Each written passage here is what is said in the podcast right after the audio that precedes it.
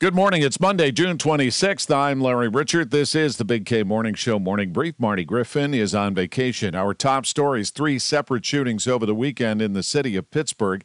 And Mayor Ed Gainey has a sit down with our own Chris Moore to address in part violence in our hometown. The sentencing phase of the synagogue shootings begins today to determine whether Robert Bowers will get the death penalty or life in prison, and it may take a while to get to that conclusion. Plus, find out why 15 startup founders and investors from Pittsburgh are headed to Toronto.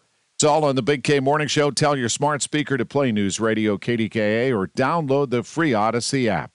His karate lessons might not turn him into a black belt. Hi-ya! And even after band camp, he might not be the greatest musician.